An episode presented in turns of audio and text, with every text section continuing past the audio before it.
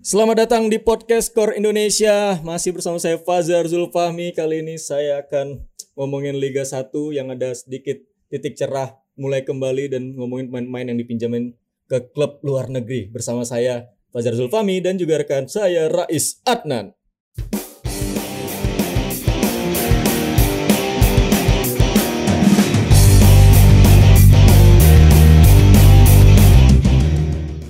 Halo skorer. Mantap. Berhubung Bang Rais yang jadi partner saya Apa pada malam ngomongin? hari ini, Hmm. kita akan julitin Liga 1 Wah. yang ada sedikit apa ya? Sedikit secercah harapan Ya, ya, akan ya, ya. bergulirnya kembali. Ya, Gimana betul, Bang update-nya tadi? Ya kalau tadi kan Hmm. sebenarnya eh, di hari Rabu ini kan Ya. ada webinar ya dengan teman-teman. Siwa Pusat. Kemudian di situ mengundang beberapa stakeholder dari Hmm. eh, olahraga Indonesia gitu. Memang membicarakan eh, bagaimana eh, bisa menggelar kompetisi di tengah pandemi. Ya, Ya memang itu menjadi harapan seluruh masyarakat olahraga Indonesia Betul. saat ini setelah mungkin sekitar satu tahun ya hampir ya iya. apa namanya tidak ada kompetisi olahraga gitu. Nah, sepak bola menjadi salah satu kan yang menjadi sorotan utama Benar. karena berkali-kali diundur karena akibat tidak adanya izin dari pihak kepolisian. Nah, tadi kebetulan hadir kalau nggak salah tuh kepala bidang kerjasama Mbak Intelkam Polri gitu, Hmm, Bapak Kombes Pol Budi Budi Sajidin. Sajidin, ya. Ya, dia hadir di situ terus dia memberikan info bahwa uh, ada lampu hijau yang kemungkinan akan diberikan untuk sepak bola. Ya. Uh, walaupun nanti pertandingan akan digelar dengan tanpa penonton gitu Oke. dan dia pun juga mengimbau kepada teman-teman dari uh, PB lain ataupun cabur olahraga cabang olahraga Hmm. lain untuk segera mungkin uh, mengajukan uh, kembali izin penyelenggaraan uh, kompetisi gitu karena uh, untuk saat ini menurut dia uh, tadi tuh uh, dia tidak ataupun pihaknya Polri itu Hmm. tidak bisa memberikan izin karena masih mengacu ke kebijakan Kapolri yang lama. Setuju. Sekarang kan Kapolrinya sudah baru kan, Ya. eh, Jenderal Listio Sigit Prabowo. Jadi ya ini memang ada secerca harapan sih kita harapkan ini juga kondisi COVID juga makin eh, membaik ya,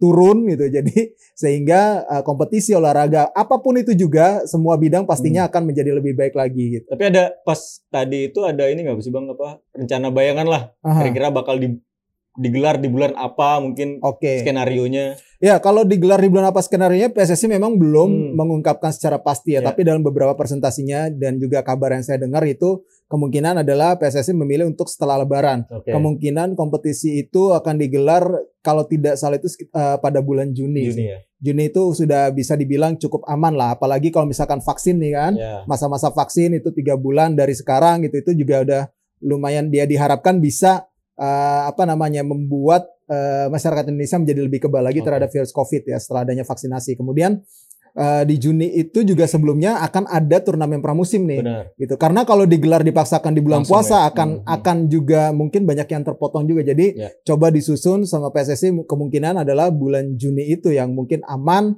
dan nyaman dan mudah-mudahan memang sudah tidak ada kendala lagi Kita berdoa bersama-sama sebagai supporter yang rindu sepak bola Indonesia, Ya. tapi juga tidak bisa memaksakan karena memang kondisinya yang memaksa liga juga Iya, terhenti. betul, karena kita betul, sama-sama betul. mengerti kondisi saat ini betul COVID-19 masih ada di sekitar kita, jadi kita tetap jaga kesehatan. Semoga liga tetap berjalan, eh akan berjalan, Akan berjalan. secepatnya. Kita Amin. berdoa. Tapi ngomong-ngomong soal Liga 1 nih, Aha. Bang, nantilah kita akan bahas masalah musim selanjutnya atau gimana. Tapi yang Ya. jelas sekarang kok tim atau klub-klub Liga 1 berbondong-bondong meminjamkan pemain mereka ke klub-klub luar negeri yang liganya sudah mulai. Iya ya Contohnya kayak ada Persib Bandung yang Mhm. melepas Geoffrey Castillion iya betul ke betul klub Serie C, terus ada juga beberapa nama lain. Nah, itu berarti emang menjadi solusi yang sebenarnya solusi yang bagus lah Bang ya Iya. untuk diambil oleh pihak klub Mhm. karena kita juga tidak bisa maksain pemain untuk jaga kondisi, jaga Benar. fit, menyambut musim yang baru sementara di kita juga tidak ada pertandingan.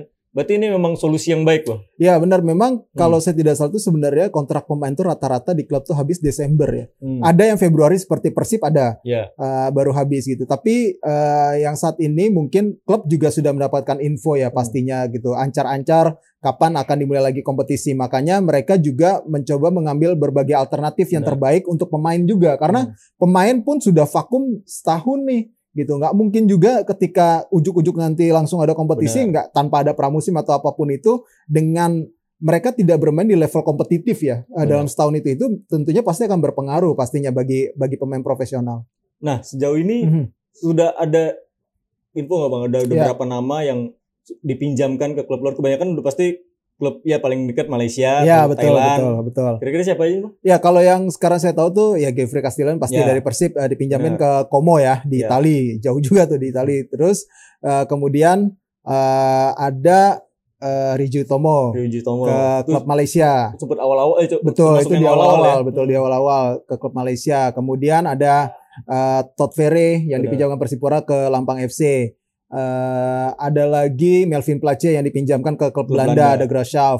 Eh, juga Berwanauri ke klub Irak gitu dipinjamkan oleh Bali United. Masih ada beberapa lagi kalau saya tidak salah Beckham Putra pun eh, tadinya pengen rencana dipinjamkan ke Hmm. Montenegro tapi ada syarat lah gitu. Febri Haryadi juga sebenarnya diincar sama klub Malaysia Oh. tapi karena klub Malaysia itu merasa tidak bisa memenuhi syarat yang diminta oleh Persib Hmm. karena Persib tuh meminta ketika Liga 1 jalan Febri harus balik harus gitu. balik. Nah, itu yang tidak bisa uh, mungkin dipenuhi oleh klub tersebut akhirnya mengurungkan niatnya untuk meminjam Febri Haryadi dan uh, saya rasa uh, sekarang ketika klub-klub sudah tahu ancar-ancarnya adalah bulan Juni, Ya. uh, mungkin ada solusi juga yang terbaik bagi pemain apabila ya kalau kalau kayak Malaysia kalau saya tidak salah kan karena uh, dia durasi kompetisinya cukup pendek tapi dia Hmm. akan menambah panjang dengan ada berbagai turnamen kayak Piala FA kemudian Ya. Piala Malaysia itu Benar. yang akhirnya menambah uh, koefisiensi benar iya, iya. Uh, kualifikasi mereka untuk Ya. klubnya berlaga di kompetisi Asia gitu. Dan kalau misalkan bulan Juni ya masih bisa lah kemungkinan dipinjamkan setengah musim gitu. Kalau bulan Juni itu uh, Malaysia mungkin sudah selesai ya.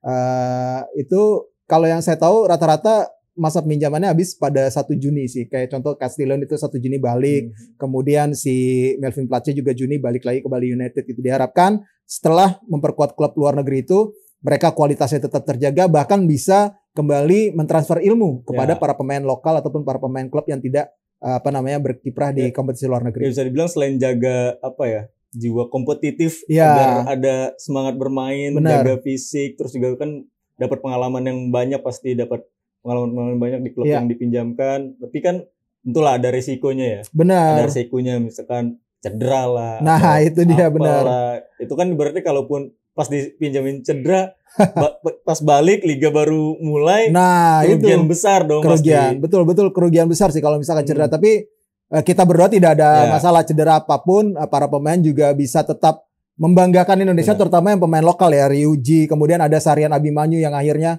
uh, direlakan oleh uh, Madura United gitu untuk ke uh, Johor Darul Takjim gitu walaupun uh, uh, Sarian Abimanyu kan kabar dipinjamkan ke klub Australia lagi oleh JDT gitu Nah. itu dia Nasib pemain-pemain yang tidak mendapat kesempatan yang nah sama. ini nih itu gimana bang? ya ini nih ya sekarang pada dagang Iya. ya memang eh, para pemain itu ada yang sebenarnya punya kesempatan Hmm. tapi dia tidak mau. Oke. Ada, ada yang kayak gitu. Maksudnya eh, ada yang punya kesempatan tapi dia oh ya sudah memilih apa namanya bertahan gitu. Hmm. Atau memang tidak ada kesepakatan seperti Hmm. Febri misalnya. Iya, iya. Mau Febrinya kemudian tapi Pihak klub sananya sananya tidak bisa memenuhi syarat yang diminta oleh klub asalnya dari Febri Hmm. gitu. Nah, ini kan ada ada beberapa hal yang memang menjadi faktor ya kenapa Ya. para pemain itu tidak akhirnya uh, tidak bisa uh, berlaga di uh, klub luar negeri. Bahkan Ferdinand Sinaga pun dikabarkan sudah resmi uh, untuk membela klub Timor Leste gitu. Udah ada isunya. Benar, Sadil juga uh, apa namanya kabarnya ya sedang diincar sama Hmm. klub luar negeri juga gitu. Nah ini hal-hal ini Uh, Asnawi juga sudah pastikan di klub Korea. Nah ini yang sebenarnya uh, para pemain yang lainnya ini saya harap juga tetap bisa walaupun sekarang jaga kondisinya masing-masing ya. Ya. Tarkaman fun Fun- football. fun nah football, pasti itu benar. yang menjadi tren saat ini gitu para pemain untuk menjaga kondisi. Tapi yang dibutuhkan adalah para pemain adalah apa namanya sebuah pertandingan yang kompetitif itu sih Ya. yang kita harapkan turnamen pramusim ini yang sebagai mungkin uji coba uh, pertandingan sepak bola di Indonesia gitu di masa pro- uh, di masa Hmm. Covid ini ya kita harapkan bisa benar-benar berjalan dalam waktu dekat sehingga para pemain juga mendapatkan kepastian uh, klub-klub juga uh, bisa menghidupkan lagi nyawa mereka gitu di Nah, tengah Itu Uh, kondisi krisis saat ini. Kan, saya kan tidak terlalu mengikuti lah perkembangan Liga 1 apalagi setelah Liga berhenti. ya ya ya, ya. Kemarin ada kabar kalau Persipura membuarkan tim Iya, untuk iya. sementara. Aha. Sekarang update-nya tim-tim kita gimana bang? Kayak hidup segan mati. Iya, sebenarnya masih mereka tuh masih menunggu sih. Sebenarnya walaupun tadi ada ujaran ya dari pihak Polri gitu, mereka butuh hitam di atas putih sebenarnya. Ya, Ketika itu sudah ada kepastian hitam di atas putih, mereka akan dengan tenang bernegosiasi lagi dengan sponsor. benar. Eh, begitu juga operator ya pastinya ya gitu. eh, klub pun demikian gitu ke sponsor mereka. Bahkan sebenarnya kalau dari pernyataan salah satu sponsor Persipura yang katanya akhirnya tidak mengucurkan dana Ya. itu yang membuat Persipura membubarkan tim, sebenarnya mereka menunggu kalau kompetisi jalan mereka akan mencairkan lagi nih. Tapi tidak tahu ya di klausulnya itu kan 2020 musimnya. Tapi kalau sudah masuk musim baru, nah ini yang akan harus ada Hmm. pembicaraan ulang. Saya rasa Hmm. sih sponsor-sponsor itu akan berdatangan apalagi Persipura juga berkompetisi di kancah Asia ya? di Piala AFC Piala tahun AFC, ini iya, walaupun benar. melalui jalur playoff ya, tapi Iya. saya rasa Persipura bisa melewati jalur itu dan masuk fase grup. Saya yakin Persipura bisa berprestasi dan tentunya eh, sponsor ini pasti akan berdatangan karena dengan prestasi itu akan membawa nama Indonesia di pentas Asia, sponsor tersebut juga pasti akan makin dikenal dong, lebih Hmm. luas gitu di kawasan Asia. Nah, ini beberapa klub eh, Persib mungkin masih oke, Persija Ya. masih ya di bisa survive. ya bisa survive lah walaupun di tengah kondisi Hmm. seperti ini. Beberapa klub ya Barito Putra juga mungkin masih walaupun sudah bilang ngap-ngapan ya Ya. kalau bisa dibilang ya saat ini kondisinya. Bali United juga masih oke. Madura United yang sudah agak lumayan Ya. goyang ya. Terus eh, Persebaya juga masih oke di tengah saat Hmm. ini gitu ya. Walaupun ya banyak apa namanya eh, pastinya ini sangat berpengaruh sekali eh, mayoritas klub-klub kondisinya saat ini masih menunggu. Ya. Ya Karena- kita harapkan ya cepat bangkit lah. Kondisi kayak gini membuat tim itu tidak hanya Hmm. kehilangan sponsor, bahkan ditinggal pemain-pemainnya. Ya itu dia Ya tuh kan pemain-pemain asing mereka tuh pada cabut. cabut benar. Nah ini yang persebaya contohnya ya Iya, semua Persebaya. semua pemainnya gitu. Ini tentunya kan juga mengurangi minat sponsor kali ya. Bener. Tapi ya namanya persebaya punya nama besar Ya. gitu dengan basis supporter yang besar walaupun nantinya kompetisi dijalankan tanpa penonton tapi Hmm. persebaya tetap persebaya. Pastinya salah satu eh, gula bagi apa namanya sepak bola Indonesia yang pastinya sponsor pasti akan bisa berdatangan. Walaupun tidak mudah ya. Yang saya tahu gitu eh, klub-klub dengan nama besar pun tidak mudah untuk eh, mencari sponsor gitu. Hmm. Contoh Persija waktu zamannya Pak Ferry waktu Ferry. do- ya Yang waktu beberapa tahun lalu lah. iya. Walaupun sekarang masih dipegang Pak Ferry tapi dengan waktu itu pun mereka sangat struggle dan sangat kesulitan untuk mendapatkan sponsor sekelas Persija loh. Benar. Sekelas Persija waktu itu dengan eh, klub ibu kota dengan nama besar hingga akhirnya pada tahun 2018 mereka bangkit gitu kan. Dengan pengelolaan manajemen yang baru hingga sekarang bisa cukup struggle gitu di tengah kondisi yang saat ini. Nah, beberapa klub juga ini saya melihat juga agak cukup berat juga gitu. Iya. Persela Lamongan gitu, klub kabupaten as- eh, apa namanya? Benar. eh, mereka eh, PSS Sleman juga itu kan klub-klub eh, apa namanya kabupaten yang ibaratnya butuh eh, apa namanya dukungan, Dukungan penuh lah, lagi ya benar. betul betul Lagi kayak tim-tim yang musim lalu sebenarnya baru promosi. ya baru promosi juga itu Terus juga butuh baru ikut ya Persiraja Banda Persiraja, Aceh iya. misalnya kayak gitu-gitu itu, itu juga sangat struggle banget Hmm. gitu mereka pastinya di tengah pandemi kayak gini ya Lagi sebuah dulu badai tsunami buat pas di mereka gitu. awal-awal sempat digantungin stay di Pulau ya Jawa. benar Banyak klub-klub udah pada ke sana kan Benar. udah pada ke Jogja tapi Hmm. akhirnya malah nggak jadi malah juga nggak jadi. gitu Itu kan ya bener itu dia keuangan-keuangan klub-klub Indonesia tuh wah lumayan keluar satu m aja mah lumayan iya. cuma buat Keras. datang doang Itu persiapan latihan gitu pramusim dan gak jadi kompetisi habis ya 200 juta lah lumayan Hmm. melayang kira-kira gitu iya. Ya tapi semoga lah, semoga ada titik cerah. Ya. Harapan ya kasus Covid menurun, Benar. bisa dimulai kembali, atmosfer sepak bola Indonesia antusias lagi, Ya. lebih lebih bagus lagi, sehingga klub-klub dapat banyak sponsor, nyari Mhm. pemain yang udah misalkan ditinggal pemain asing gampang lagi buat Benar. pemain, bisa kompetitif lagi. Itulah harapan kita semua pecinta sepak bola Indonesia. Kita berdoa lah. Nih julid kali ini agak serius. agak serius Bukan karena aduh rekan saya ini adalah editor in chief ya score.id. ya ya ya ya ya ya, ya. Tapi memang pembahasannya emang harus dibawa harus dibawa serius lah gila bukan- gila gila Bukan sesuatu yang benar benar benar inilah karena kecintaan kita juga. ya benar Sudah benar lama kita menantikan Liga 1 Ya. bergulir lagi. Terus cuma 3 match terus langsung Stop stop ya benar benar ya kemarin sudah sudah pasti dibatalkan ya sudah pasti dibatalkan. nggak diakui lah Hmm. maksudnya udah udah dianggap nggak ada lah Liga 1 2020 musim baru ya kita harapin eh, ya Liga 1 Liga 2 sampai Liga 3 ini kembali hidup Hmm. perekonomian kembali bangkit juga ya katanya sih ya kalau sepak bola nggak jalan ya ekonomi itu hilang 3 triliun Iya, lah gitu katanya kalau dalam sisi ekonominya nah ini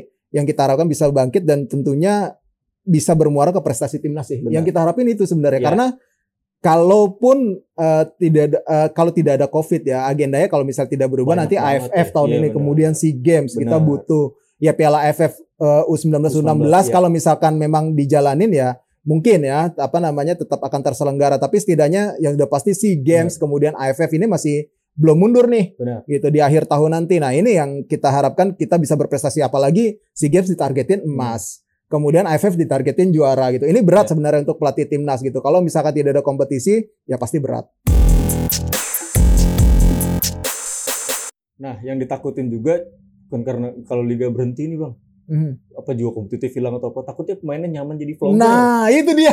Nah, ini ini nih ya. Takutnya ini jadi tren banget. nyaman jadi vlogger. Benar benar benar jadi YouTuber. Iya, Jadi YouTuber ini emang salah satu Hmm. memang salah satu cara lah dari pemain itu untuk uh, survive Iya, ya. Takutnya nyaman kan. ya. Kan YouTube enak lah. Bener, ya. Cuan, lumayan, cuan, cuannya cuan. banyak ya. Iya. Cuannya banyak jadi banyak pemain-pemain itu ya ya pemain muda lah ya lagi ada juga ya gitu. Jadi YouTuber itu nggak salah sebenarnya. salah. Asalkan uh, mereka tetap memegang teguh ya, Ya. mereka itu sebagai apa gitu, Hmm. profesional segala macam ya hak hak mereka dan sah-sah aja ketika mereka mencoba mencari sesuatu yang lain dan kalau Ya. itu memang menghasilkan ya boleh-boleh aja. gitu. Kondisinya masih tetap jaga. Betul. Pas liga mulai fit lagi. Ya. Kalau dulu kan banyak diprotes. Iya. Pas liga mulai terus Benar. timnas, banyak pemain-pemain muda kita Oh ya banyak main set, main, main medsos, sosmed, medsos, ya medsos. Nah, ya. kalau sekarang kan dimaklumin lah. Ya benar benar tapi benar. harus jaga kondisi. Jadi pas Liga 1 mulai Benar. gacor lagi. Itu dia benar benar Jadi benar. pas Liga mulai ada vlog sebelum main. Nah, Wah, itu keren, dia. tontonan yang menarik. itu, ya nggak? Jadi bahan media juga sih Iya, sebenarnya. benar. Jadi harus lebih Benar benar benar. fleksibel. Ya. Juga new normal dan kegiatannya juga new normal. Lebih baik lagi. Yalah, kita tunggu aja. Ya. Semoga Liga 1 cepat berjalan dan pemain-pemainnya juga kondisinya fit semua. Amin. Pemain dipinjamkan dari luar membawa ilmu yang banyak Ya. pemain lokal ya. Dan pemain-pemain yang akhirnya direkrut secara permanen di klub luar negeri Benar. kayak Asa- uh, Asnawi kemudian Hmm. Sarana Abimanyu Sarana bisa Abimanyu. menunjukkan kualitas mereka sehingga membawa harum nama bangsa. update-nya dipinjemin ya. Kalau Sarana Abimanyu sudah pasti dikontrak JDT tapi Iya, tapi dipinjemin dipinjemin. lagi sama JDT Iya, ke klub Australia. Australia. Kalau Asnawi udah pasti dikontrak permanen sih. Ya, semoga Kayaknya. makin banyak pemain muda kita yang berkompetisi di luar negeri. Ya. Dan kalaupun yang dipinjamin balik lagi membawa ilmu yang sangat banyak sehingga membuat liga kita makin kompetitif dan timnas kita lebih bagus lagi. Thank Amin. banget Bang Rais. Sama-sama Jat. Semoga kita akan berduet lagi. Iya. itu yang paling penting ya. Itu Itu yang paling penting, itu yang paling Karena penting. duet kita sebelumnya waduh. dan timnas U19 ayo main. Iya, iya, bisa iya. duet lagi. Iya, iya, iya, iya, iya. Oke, terima kasih Skorer. Sampai Bye. ketemu lagi di episode julid selanjutnya.